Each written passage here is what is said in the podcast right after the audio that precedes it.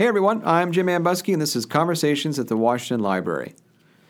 In May 1796, Ona Judge freed herself from enslavement. She was Martha Washington's maidservant, and she had recently learned that Martha intended to give her away as a wedding present to Elizabeth Park Custis, Martha's eldest granddaughter. Judge quietly slipped away from the Washington's Philadelphia home, boarded a ship, and fled to New Hampshire. She lived there for the rest of her life. The Washingtons were never able to recapture her, despite their best efforts. On today's episode, Ona Judge tells her own story. Library research fellow Sheila Arnold joins me in character as Ona Judge to give voice to her life. Arnold is a historic character interpreter. She performs as many historical figures, including Ona Judge and Madam C.J. Walker, an African-American entrepreneur and businesswoman who was one of the wealthiest self-made women in America in the early 20th century. So here's the game plan. For the first half of today's show, I interview Arnold as Ona Judge, as she might have been in the last years of her life. I then talk to Arnold herself about historic character interpretation and the powerful ways that performing as a formerly enslaved person can build bridges between communities. These are two conversations you won't want to miss. Now, as always, we'd like to say thank you to our subscribers and our listeners. We thank you very much for your support. We really appreciate it. And now, let's find Ona Judge's voice with Sheila Arnold.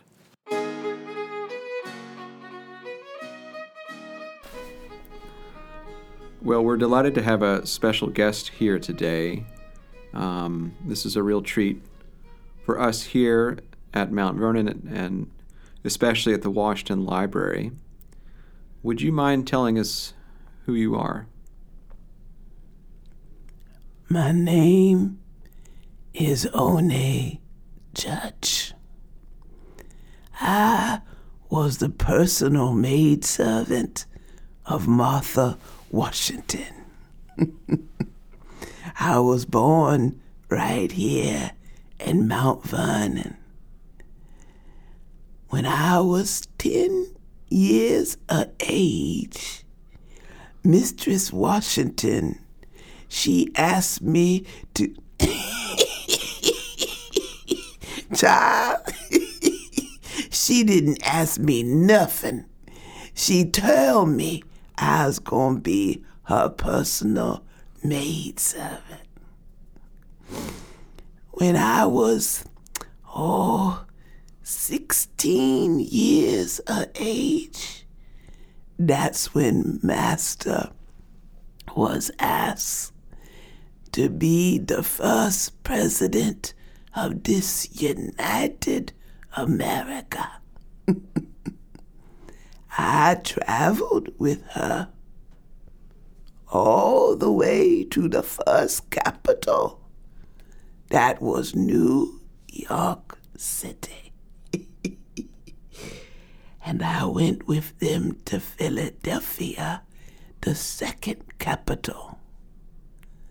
Yes, that's who I am, Ona Judge. Now, some folks call me Ona. Those be my friends. I was born Ona Marie Judge. What do you remember about your life at Mount Vernon?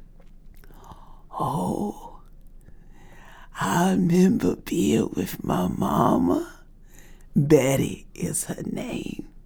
She was a seamstress and worked with the cloth as well as a spinner. Mm-hmm. And she taught me how to sew. Long ago, when my hands was good, they used to call me Mistress of the Needle. I learned to sew so well. But I remember running and playing, too.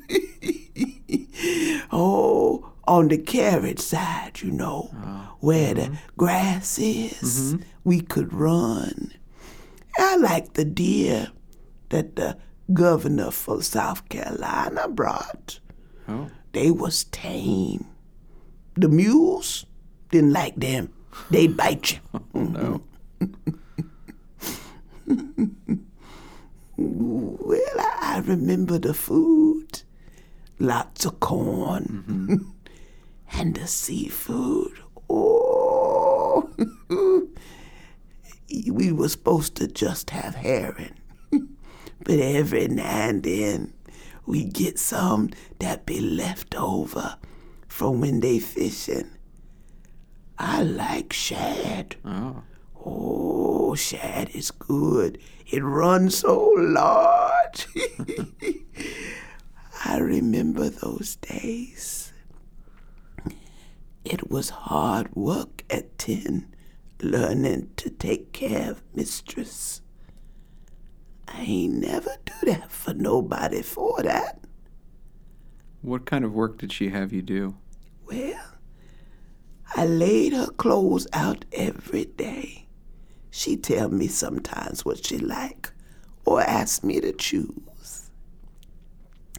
And then I prepare her bath for her, the water she used and sponge and such. And after she finished washing herself, I helps her put her clothes on. All of them. Her petticoats and shift, her stays, and her short jacket or long jacket or gown, and I dress her hair. That be most important. Mm-hmm. Sometimes apply what she like to her face if she so desire. And then I am with her everywhere she go. To teas and markets, to visiting friends and family. I be there to help with all in the household. Where she go, I be too. I had to learn, though. I had to learn how to be a chair. You know what I mean by that, child? I'm not quite sure, no. Well, if you look around, you might see a chair ain't nobody sitting in, but it in the same room with you. Now that chair, till I point it out or say it, you probably ain't even thought about it. I had to learn to be like that chair. There, but not there. Available, but invisible. I think I understand now. You's a smart young man. I likes that. Well, thank you very much. Did you know that when I was in Philadelphia, you see, I was smart too. Mm-hmm. Every 5 months or so, they would bring us back to Mount Vernon or take us across the way to New Jersey to visit. They did that. So we slaves wouldn't ask for our freedom. In Philadelphia, if you stayed 6 months continuous without leaving, you could get your freedom. One day, in May of 1796, I was 22 years of age. Mm-hmm. I runs away. I gets my freedom in New Hampshire. When did you realize that running away was worth the risk? What was the moment that inspired you to free yourself? All along I done seen folks that was free. In New York City, there'd be white servants living with us, getting paid. They was poor, but they was free. There was a free community of Negroes in New York City, but so many more in Philadelphia. I live good. I had fine clothes, even fabric shoes. I went to circus and theater. I live like a Washington. Then one day I hear talk about me. I hear talk about me being given to Custis, that Custis child. Didn't want nothing to do with that child. She was gonna get married. And I didn't want to have nothing to do with her. And I hear mistress going to leave me to her in her will. I thought she might set me free. I'd be so good to her. I hear that. But I knows she ain't gonna wait till she dies. I knows that when we go back to Mount Vernon, she gonna see her needing some help. She gonna give me away.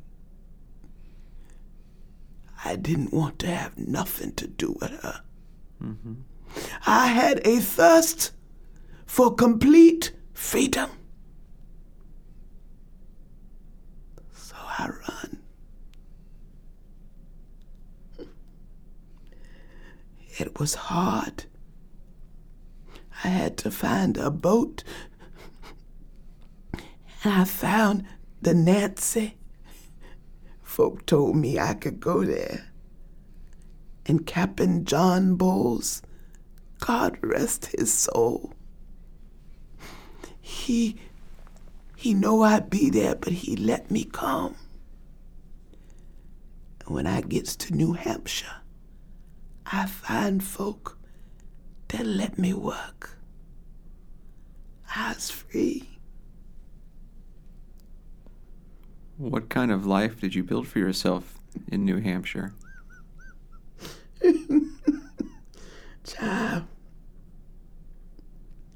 I ain't have nothing like I had with the Washingtons. That be true. Except I make my own mind. And I had children, and they be free. I got married to Jack Staines. We call him Jack. His name be John.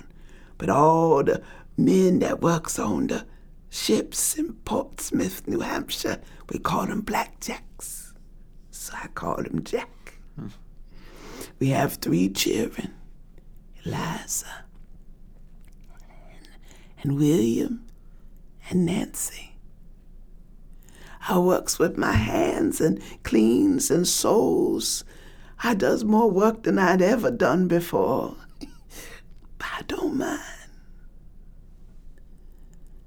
mind. I take the fancy clothes I runs away with. I gives and sells and use it to get pretty things, or nice things I could live and, oh, but I never live like I lived before. I be poor all the time. Folks take care of me, and that be all right, 'cause I still free and make my own choice. Freedom means everything. It is more than the shoes on your feet. It is more than the clothes on your back. It is more than the house that you live in. It means everything. And freedom comes with sacrifice. my Nancy, my sisters,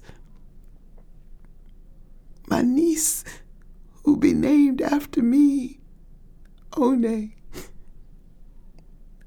I Nancy him again. I Nancy him again. But I know they'd be pleased I'd be free. You's a nice young man, but I's tired now. I understand. Can we talk more later? We sure can. Thank you very much for sharing your story. We really appreciate it. Oh, I don't mind sharing, because I want folks to understand what freedom be. And you're a good boy. Well, thank you very much. It's been a real pleasure for me and a real honor. And scene. Hi, Jim. How are you? All right, Sheila, thank you very much. I've seen you do that twice now, and I am still in awe how you just transform yourself into somebody else. I mean, I know it's hard. Well, it's hard. Of course it's hard, because we're on the radio. You can't see us. But for the listeners at home, your physical, there's a physicality to your performance as much as there is to the vocal performance. So your hands are shaking. Your face was even different. Like, yes. I felt like I was looking at a different person. Mm-hmm. Like so we're going to have to talk later about how I can be a better lecturer, too. There is a physicality. I remember when I first began to do this presentation, and that literally, in order to act like an old person, I followed old people. I did it at my church. And literally followed some old, one of the guys at my church, and Mr. Jackson, and I followed him because he just had this wonderful bearing. Uh-huh. He was very tall, but he always stooped just a little bit. And the way he walked, it was just, this, he had a cane, and it was just a little slower. And I was just praying he never turned around, because I just knew he would smack me upside the head. It would just be awful. And then I was in a hotel in Lafayette, Louisiana, and there was a man who was walking, and he had palsy. His hands were shaking. I was like, oh, that would be cool. Yeah. So I followed him down this very large hall that nobody but he and I were walking on, and I just imitated everything he did. Carefully observing, yeah. And then when he sat at one bench, I sat at another, and literally did everything he did. Wow. And walked into the presentation. I was going into a presentation and did that for the first time. And one of my friends was there, and she had seen me do it once before, and I didn't have the palsy. And after that, she was like, oh, my gosh, how did you do that? Yeah. So it's just learning, how do people, I take every, and I also, honestly, truthfully, take every stereotype of old age. So, and my mother, when she saw me do the performance, said, she's in her 70s, so am I. I do not act like that. And I have the reminder that it's 18th century, so, when you're old, you're really old. Really old. Yeah, at least that's what I say. Well, I would like to unpack all of this, because I think there's a lot to talk about, and so I've got a lot of questions. But, maybe we should start with, how did you get into historical reenactment? Where does that background and interest come from? Well, first I have I apologize for a little bit of a tickle in my throat there, but I have to first take away the word reenactment. Okay. Reenactors are people that do everything absolutely perfectly to the time period. And so I don't do everything absolutely perfectly to the time period, particularly in the clothes that I wear. I tend to use the costume I have as a way of helping teachers and students understand how they can create costumes without necessarily having to buy something really large. Sure. Yeah. So I really work on the illusion rather than the absolutely specific thing. So so that's just one thing. So I'm a historic, I call myself a historic character interpreter. Oh, okay. What I do is I take the information, I gather the information, and then I interpret the life based on the information, but I also fill in places where there is not strictly words. Sure. So the places that there are silences, what happens on the boat, what happens, when she gets there to New Hampshire, what happens on the trip up from Mount Vernon to New York City. So those things I'm filling in the spaces of because those aren't written down about her. So that's what my job is. And I know you asked me a question, and I've forgotten what the question is now. Well, I have to reframe it because you very kindly corrected me. How did you get into... historical interpretation. Thank you. And thank you for repeating that for me. So I used to work at Colonial Williamsburg. Okay. And shout out to all my Colonial Williamsburg folks and such out there. And so I used to work at Colonial Williamsburg, and I did some acting in the evening time. I actually worked as a manager during the daytime. In the evening, I did storytelling and did some performances. And I was asked to do a performance where I was a person. I did a solo monologue as part of a tour. Obviously, I was scripted, but I must have done it really well because people started to ask me questions. But I was scripted, and I was in character, so I would answer the questions in character and just made up stuff about the person. But it got to be so well accepted that I was in a house and in a tavern, and I have said a couple times, well, you just let Master Southall know that, treat me really good. And people went back the next day and told him. And he had no idea that this was from a play at nighttime. So eventually he connected with me, and we got real information. And what began to happen is people wanted to see this character that was representing several other women there. And that really started me. And the words from Christy Coleman, as she said to another friend of mine, but I overheard and took them to heart.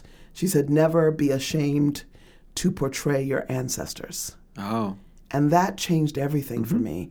I wanted to show the dignity of the people called slaves, of the enslaved people. I wanted to show their strength and their just their lives in a very different way, to take away the victimhood that tends to be put upon them and put in on them the survivor. And so that's what began me, and I've been going ever since. Well, I'd like to ask a follow-up question about that, and we were sort of talking about it off mic before we started, about your experiences being here at Mount Vernon and bolstering up your portrayal of Ona Judge. So there's a kind of introduction to this question, and I've been thinking about it since I saw your performance. And years ago, Denzel Washington very famously portrayed a member of the 54th Massachusetts in the movie Glory. And I saw an interview with him, and I never forgot it. It's it's sort of stuck with me the rest of my life. There's a scene in that movie where he's committed some infraction, and he's tied to a post and whipped, just as a slave would have been when they have done something wrong. And at that moment, he actually starts shedding tears. And so I think he was on Oprah after the movie came out. And she asked him, was that a scripted moment? And he said, no, that was a moment when all the spirits just came to me. And, and he could feel their presence with him. All that, that suffering and injustice came to him in that moment and helped him tell that story. And when we were talking before we started to record, you were talking about the fact that being here has really sort of amplified your experience of portraying Ona Judge. And so I'm a similar question to you. Do you feel that sense of communion with the past that's helping you tell this story and tell her story? I really do. And the wild thing is I have not yet been back over to the historic area. I haven't set my foot down. And there's something in me that's almost hesitant, not almost. There's a hesitancy for me to go over there, as if when I set my foot down, too much will invade, and because I'm close enough where it's just overwhelming the amount of just I'm here and I am portraying her. And I generally, when I'm in character, I have to have something on, something particular on, and that's when I become in character. That hasn't happened here.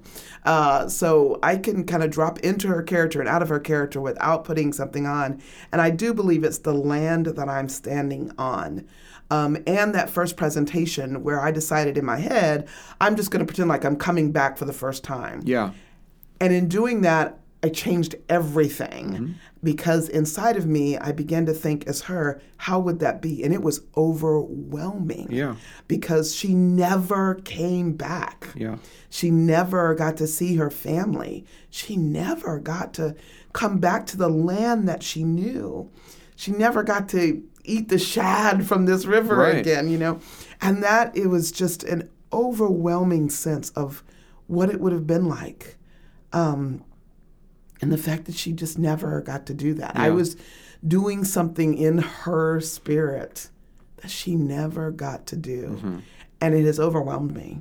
And I think that's why I've just been, I've been asking myself, why are you having, you know, usually I'm just like rushing over there. I have just been hesitant to place my feet on the ground. And I do believe it's because it will, there will be things I will experience. I'm not certain how, you know, I'm not certain how, what happens if I start crying in the front of, and I walk in the house and everybody's having a normal, ordinary tour and I'm just like, I don't know if that's going to happen, but I wouldn't be surprised. I wouldn't be surprised. Well, but it would be an understandable reaction. Yes. And you know, I didn't realize until just now, and for our listeners, as part of our research fellowship program, the fellows give a little brown bag to the staff to help us understand, you know, what their project is and how we can best help them. And Sheila, you did an in-character presentation, and you, as you said, you portrayed her as coming back for the first time. But you know, I don't think any of us knew until just now that you had made a conscious choice in that moment to, you know, portray her as coming back and sort of, you know, what's her reaction to being back here. That's pretty remarkable. Yeah, and I stumbled. There were a couple times that I stopped in that presentation and went, it's been a long time. Yeah, and I remember you saying that. And because as I was talking, trying to make sure I stayed on point, I was also having the feeling of, oh my gosh, what did you just do? What did you just do in your head?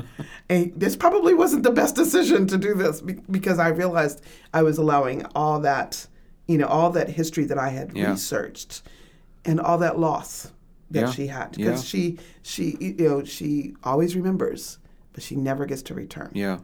And which means, you know, she never even got to introduce her family to, I mean, her children to where she had been. They never got to meet their cousins. Yeah. And they never got to do that. Yeah. That's pretty big. Well, and that's just, you know, a concrete example of how terrible slavery was, right? Because it divides families. Yeah. When did Ona Judge come into your life? She came in my life because of Mount Vernon, when I did come to the historic area. And so I went on a tour, and it took us over the slave quarters. The one, I do not know what her name is, but she was absolutely fantastic. She was a great tour guide, great employee, and took us on, just gave so much great information. And she talked about Ona. And this was 12 years ago. Okay. And so I asked her right away afterwards, you know, could she give me some more, you know, information? And at that time, she looked at me, you know, with like, well, the only thing I know of is in our book gift shop, we have a much smaller gift shop, by the way, back then, gift shop. We have the book called Taking Liberty by Anne Rinaldi. Okay. Historical fiction. Fantastic book. Yes, go out and get it. It's a little older, but it's still wonderful. And I picked it up and I read it on a flight between Virginia and California, which was happening within a week of when I was here. And after that, I just knew I had to portray her. I was in love with her because she was different. She wasn't like any other slave I'd ever read about. Every other slave I've read about that's run away has had a hard life. Harriet Tubman's life, hard life. Right. Georgia True's life, hard life. You know, just every other one has had a really difficult life. She didn't have that. She didn't have that difficult in the sense of she didn't have food. You know, she had food, she had clothes, really nice clothes. She got to experience things. It was extraordinary. But all that was put aside for the sake of freedom. And that was powerful to me because she was speaking words I felt like we all needed to hear, that the things we have they're not what gives us freedom. Yeah. And they can really hold us fast to being bound to something else. And so that was really important to me. And so that's why I fell in love with her. And knew before I left California, I was like, I got to figure out how I'm going to do her. And then I just started reading everything I could, which wasn't a whole lot. Wasn't a whole lot, yeah. Yes. And so Elizabeth Gerson had her her thesis was on this, but it was I couldn't access a lot of that. Mm-hmm. There was very, very little of it, even in New Hampshire at that time.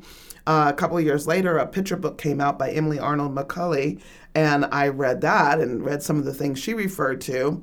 And then another picture book came out from a woman in Philadelphia. That was it for a long time. And it was only 2017 that Erica, 2 years ago, you know, 3 I suppose now, but 3 it was, yes, that Erica Armstrong Dunbar put out Never Caught, sure. which was the yeah. first adult yeah. book that came out about her. And wow, there just wasn't a whole lot there. So I was always having to learn a little bit as much yeah. as I could. And then also look at what other people's lives were like that happened to be maidservants. So. And you know, one of the things you're doing here on your fellowship is doing some more of that research, you know, taking advantage of what's been coming out in recent yes. years. Uh-huh. So what are you finding? I'm finding I have to change a lot of my presentation. Because and it's really important to say that history is not a static thing. Right. We think it is sometimes. Well, that's just what history is. You know, it's just, you know, it's the facts. It's like, yeah, it's the facts until you find more facts. Yeah. And there's more facts because we're looking deeper and we're doing more digging. So New Hampshire has done additional information uh-huh. and research and collected data and vital statistics, and things are found in people's garage and trunks, and I mean, just amazing. Oh, yeah. I give a big shout out to my friend Molly Kerr, who did help do the work of the slavery database that is available online, even here at Mount Vernon, which meant that she figured out who all the slaves were yeah. and how they related to each other. And I will tell you, that's confusing. So I had always, been saying in my presentation that she never got to see her mother again mm-hmm. because she ran away before her mother died. Because her mother's name, Betty kept coming up even after she died yeah. in research. And even said Betty Davis, which we knew that she had been, had a man that was, last name Davis. It was delightful. And so I was like, fine, I can use this until... just last week, yeah. when I find out that, no, actually, her mother did die a year before she ran away. And we know this now because there were several Bettys. Ah. And One's mother had a daughter that she named Betty, and they all called her Betty Davis. I see. And so this Bettys were like, oh my goodness. Yeah. And so, and then that's what, and coming to grips with, well, now how do I present this? Sure, yeah. And so you all have now heard the first time I've presented it as she never got to go back and see her niece. So that's good. You all have heard that now. So but it's just, I've added so much in just the physical uh-huh. documentation, but I've also added so much in understanding the Washingtons even more. Uh-huh. And in understanding the Washingtons, it helps me get a glimpse of what her life was going to be like. Because yeah. she's with Martha Washington. So Martha Washington is frustrated. She, as the maidservant, is going to have to walk with that frustration. It means you have to handle yeah. things a lot differently. And if you've ever had to care for an adult, mm-hmm. And watch over, that you kind of, you walk where they walk. Right. And kind right. of help them through the things that they're going through. And, just 2 days ago, I got to read the journal of Robert Lewis, who was the young 19-year-old man who was the secretary of George Washington, who had to escort his aunt up to New York City, yeah. where he was going to be living as well. And it is a wonderful and delightful thing.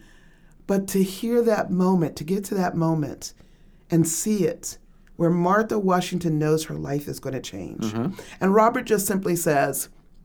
She told us she crossed the ferry, the gentleman from Baltimore would be there to greet her. and she had to change clothes. Oh. Uh-huh. And up to that point, she'd just been kind of wearing just nasty. But now she had to get herself all together. And it took her a long time, long enough that they were able to fix up the carriage, get that all clean. Uh-huh. The men got into the slaves got into their livery. The horses were cleaned. And it took her that long to get ready. I don't think it took her that long to get ready. Yeah. I think it took her that long to get dressed, ready, and emotionally changed. Mm-hmm. Mm-hmm. Because from that moment on, her life ceases to be hers. Yeah. And to see that written and to know where that changed, because that also means One's life changes. Changes her life. And everything changes at that moment, at that fair, right at that ordinary, right before they cross over. And to see that has just been extraordinary here. And then the conversations. I cannot thank Brenda Parker and Elizabeth Keeney enough. Sure. Yeah. Brenda introduced me to the community that was here and how this community of enslaved people worked. And Elizabeth introduced me to intimacy, mm-hmm. the intense intimacy that would have happened as a enslaved person is watching a person be completely vulnerable in front of them. Mm-hmm. And, there's no clothes on. She's putting clothes on. Yeah. She's seeing this woman in her, Martha Washington, in her complete glory, as my mother would say. But she's seeing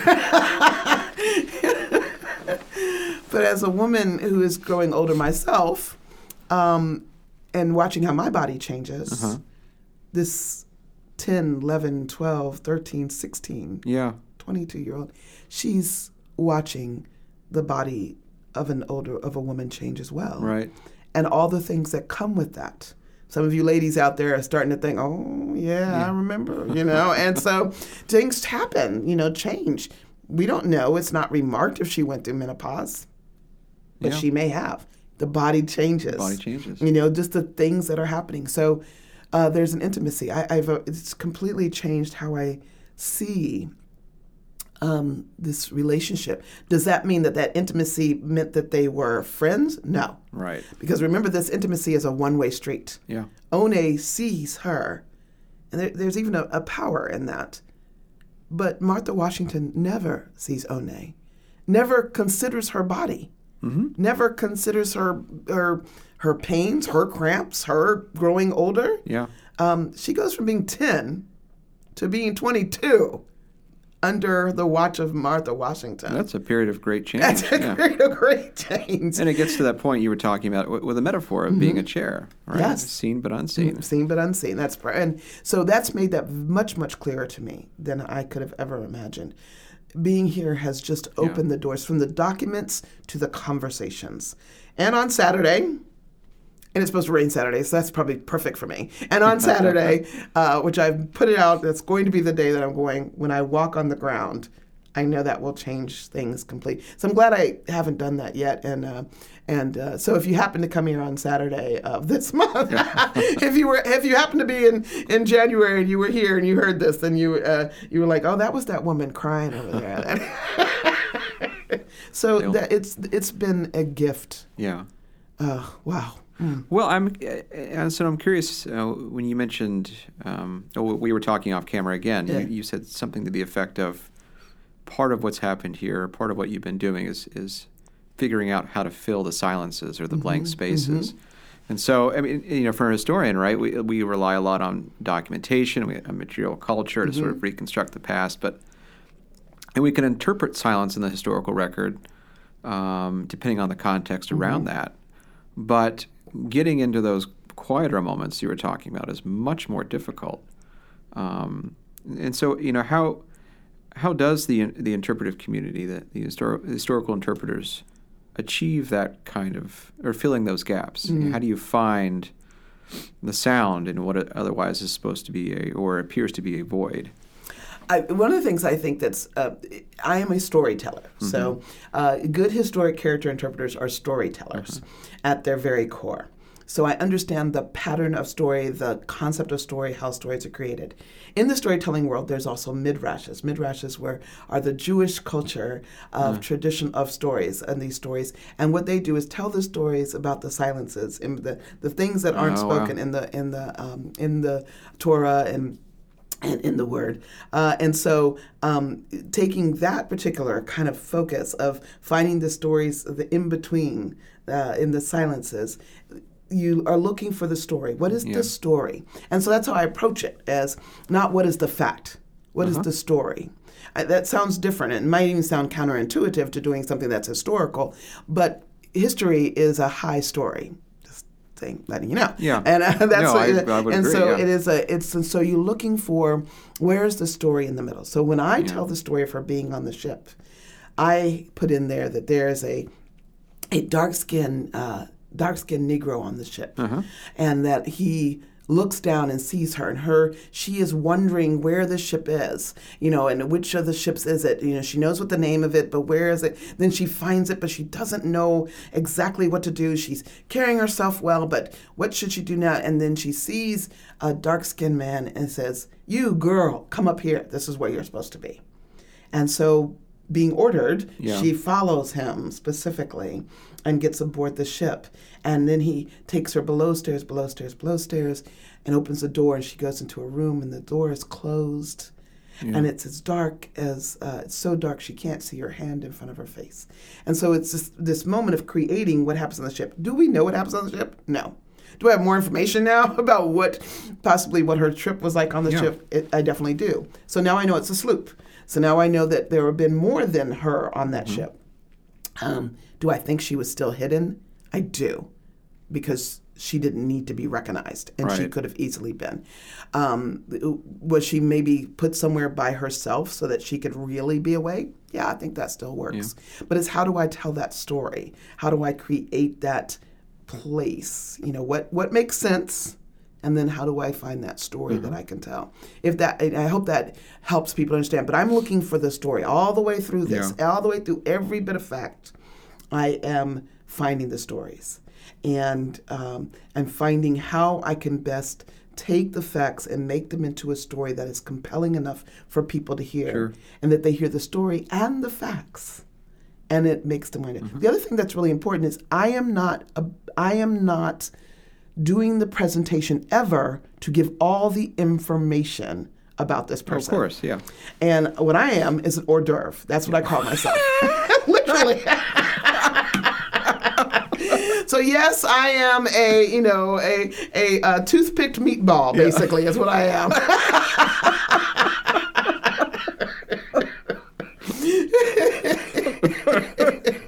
I don't know where we go from here.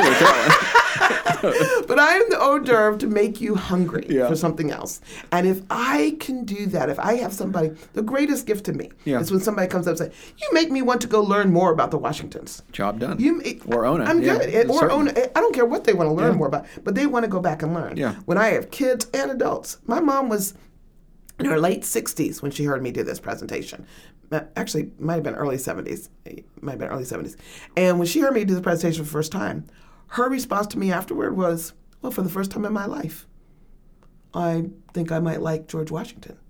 Well, that surprised me because I had not known. And she said, "I've pretty much not liked him because he's always, I've always seen him as a slave owner." Yeah, sure. And so she never saw him in all the things that we talk about. And she said, "I want a book." And so I proceeded to get her a book, and she read it in 3 days. I want more books. And so I got her something, Following the Drum, and then she read about Martha Washington and realized that my mother, who is, my father is a retired general officer, my mother was like, "Oh, I get her life. Her life is my life." But she didn't do any of that until she heard this presentation. Yeah. And so that's what my job is to give you enough of the story to inspire, encourage, and to make you want to go see more. And that's what I do. Maybe less of a meatball, but more of a connecting bridge. Okay, so I'm not a dwarf. He didn't appreciate that one. Yeah. I'm a connecting bridge. I'll do that one. I don't know. Maybe meatballs. People are walking all over me. I don't know. Oh, well, you had to do that. I walked right into that one, didn't I? Yes, you did. Damn it. Are we keeping that part in? Oh, yeah. I don't know. We might. I think a little humility is good now. A little humility is good. That's my word for the year, humility. Exactly. Thank you for showing me what that means. Exactly. So I hate to turn it back to something more serious because we're having fun. Just first a quick question. How many people do you interpret? So I have been doing this since 2000. So I've been performing historic character presentations since 1998. Oh, okay. But then when I left Colonial Williamsburg in 2003, then I started doing more. So I have now 12 women in history, dating from the 1600s up to the 1970s. And it includes people like Fannie Lou Hamer, who was a voting rights activist, civil rights and voting rights activist, and Madam C.J. Walker, who was the first African-American female millionaire. Keep your eyes open for Netflix. I suppose I shouldn't give a shout-out to them, but they're doing something on her, so keep your eyes open for that. Okay. Yes. Octavia Spencer's going to be in that. And then my first was Old Bess, who represents the actual women at the Raleigh Tavern in Williamsburg, Virginia, the enslaved women at the Raleigh Tavern in Williamsburg, Virginia, right before the Revolutionary War. So she talks about that time of those men in the Raleigh Tavern themselves who are making those decisions and making decisions about freedom, calling themselves slaves and forgetting that they are all slave masters themselves. Right. So it's really a powerful thing. So these are the stories, some of the stories I tell. And you go to high schools and various organizations to portray and interpret these characters. Schools, churches, libraries, museums, theaters. I've been on theater stages, festivals, conferences, organizations, and so I do the characters. I always do about 40 minutes in character, 10 minutes character Q&A, and then usually 10 minutes of non-character Q&A. In the case of Ona Judge, I wear a wig and such like that. So in the case of Ona Judge, when I'm getting ready to come out of character, I whip my wig off my head and scare everybody to death because then I have to walk and show that I really don't walk like that. I don't have palsy. My voice changes, as you all have now noticed, and it's really quite fun. And that part of it is. So, but that happens with all the women. So I have a few wigs that come off every now and then. So.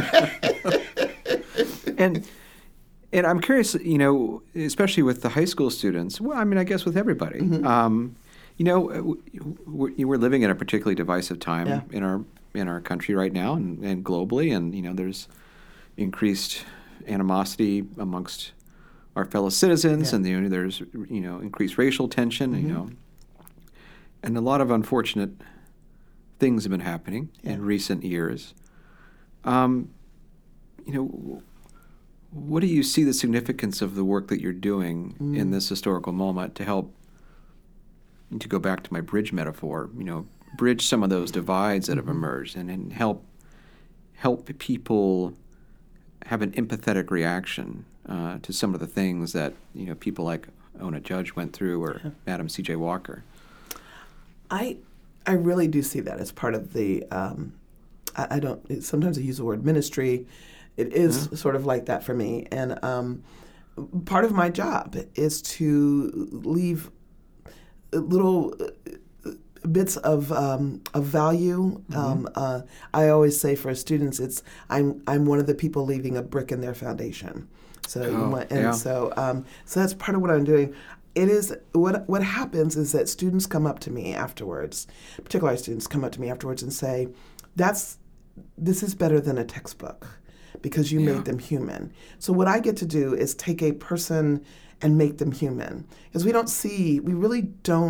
what's happened a lot lately is we dehumanize people. Sure. Yeah. And when you can actually humanize them and say, oh my gosh, we have more in common than we have apart, that is a big change.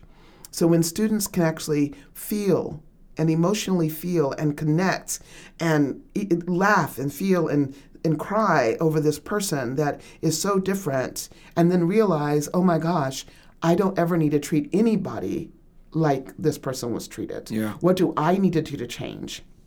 And then we can have honest conversations about it. I mean, people, one of the things that a character interpretation does is it lays a safe space, particularly because I am invited to predominantly white spaces all the time. Uh-huh. And so she can lay a safe space because I'm real but not real. Yeah. So I'm sharing her story. I'm not accusing anybody of anything. And in sharing her story, it lays a space where we can then have intense conversation. And really challenging conversation, mm-hmm. because now people feel like they can ask things and say things and talk to each other in a way that they haven't before. Yeah, that really is the power of storytelling and in character interpretation, because that happens all the time. And it's wonderful, and it actually happens with a lot of adults more than anybody. It's like, can we have a conversation about this? Yeah, now? Yeah. And what is my role? I'm not trying to make somebody feel guilty.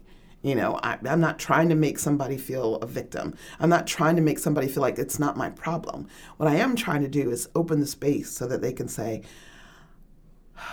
how do I treat people now?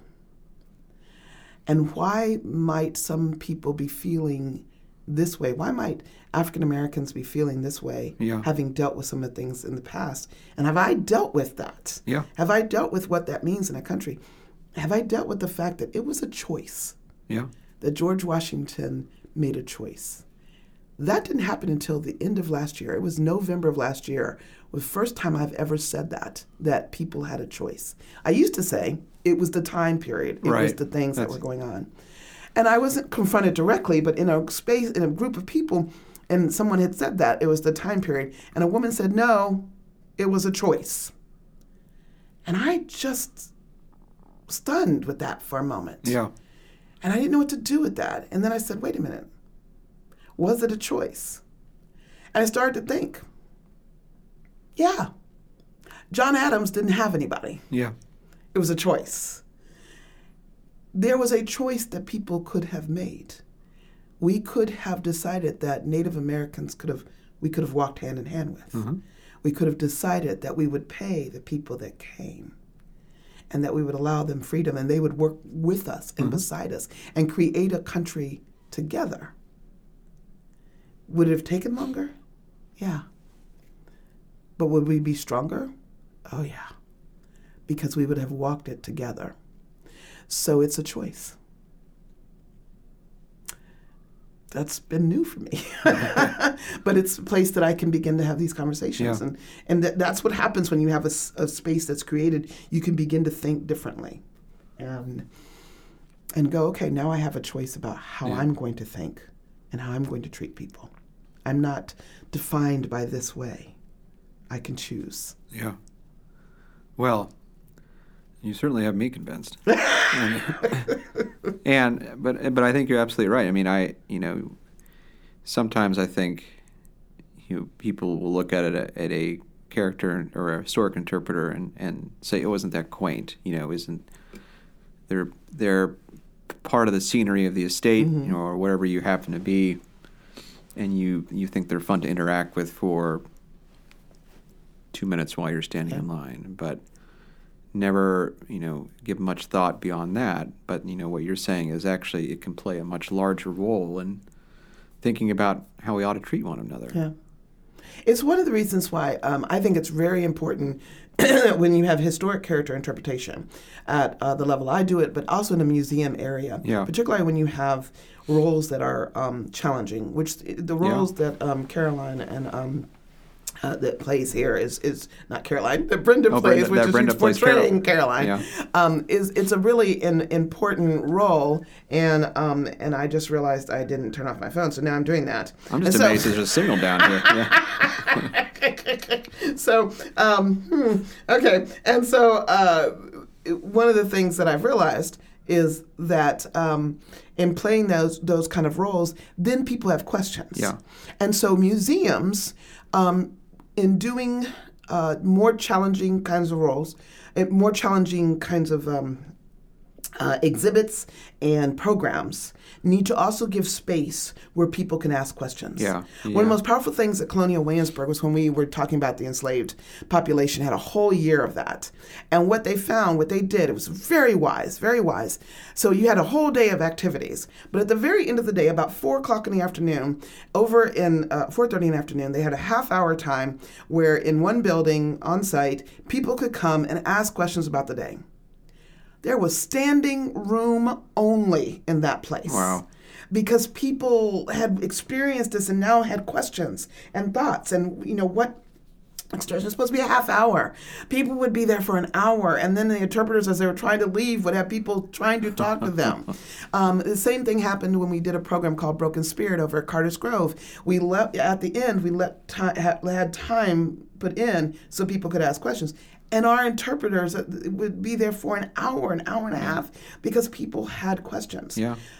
I don't think museums have quite gotten cognizant enough that when you're putting out challenging and different information, you need to have a place and a space where people can come and talk mm-hmm. and ask questions to those who have done the research and done the job.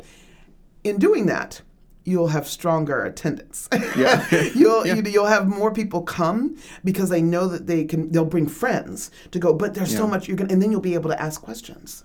We had such incredible attendance at that time. People were leaving going, I just learned so much, but they'd also had a place to process that. Mm-hmm. And I think museums can work on that part of challenging programs and exhibits mm-hmm. is where can you create the space for process, but that's part of what I do is open up those doors to people and say, have you thought about even at the leadership level of museums and such. Well, and if people want to help, or want to have you come to their school, come mm-hmm. to their corporate meeting, come to mm-hmm. wherever, their church, and help open up those doors? How can they best get a hold of you? Jim, you're so good. So yes, you can contact me at www.misssheila.org, misssheila.org, and you can contact me that way. There's all my programming is listed on there. I have a wonderful program request sheet, and my amazing assistant Alyssa Bracia will make sure we're contacted and connected. So that's a way to contact me, and I love doing things. And I will say, just quickly, sure. that I don't just do programming in African American History Month or Black History Month. I do programming all year long. Hint.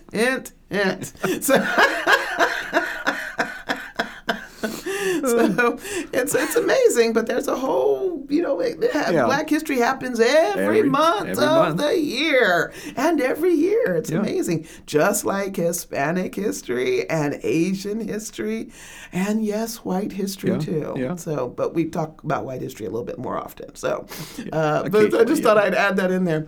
And I want to say this, Jim. Sure. Audience, I just want to say, you can't see Jim, but when he laughs, it is just, you just want to laugh with him forever. And it's just a delightful thing, so I love this. But I also want to thank Stephen McLeod, mm-hmm. who works with the Research Library Fellows, for helping me, telling me I could come, which is great. I know there was a whole team of that, but also helping to plan and prepare for me to be here and making this an awesome time. For John Aubrey Stone, who also helps the Library Fellows and the programs, for helping me prepare for the program and also setting me up at the DeVos Resident Scholars. I appreciate the DeVoses having this Resident Scholars mm-hmm. and being with the other the other Research Fellows that have been here. And a special shout out to Samantha, who works at our library and helping me to check out 13 books, which was so delightful. I just am so excited about what I've read. And to Mary Thompson, the research historian here, who was the linchpin in helping me understand, and then from there I was able to jump to all the other places. But she helped with grounding me in a way. Her book, The Unavoidable Subject of Regret. The Only Unavoidable Subject of Regret. The Only Unavoidable Subject of Regret. And then getting a chance to talk with her, has those conversations have been life-changing. So I am so grateful for every person that has stepped in, but need to give special shout-outs to those folks. Well, I'm very pleased that you've enjoyed your time here. We've enjoyed having you. Don't go away anytime soon, because I think we're all benefiting enormously from having you here as a research fellow, and I think your audiences will benefit from it too once you leave here. So, thanks. Sheila, thank you very much. I think we all look forward to continuing the conversation, and wish you the best of luck. Thank you. Can I say thank you in a special way? Please do. Now, child, you remember freedom means everything. Everything.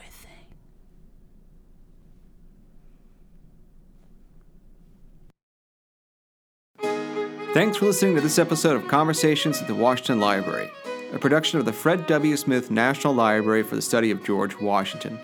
This episode was hosted and produced by me, Jim Ambuske. Mason Shelby was our sound engineer.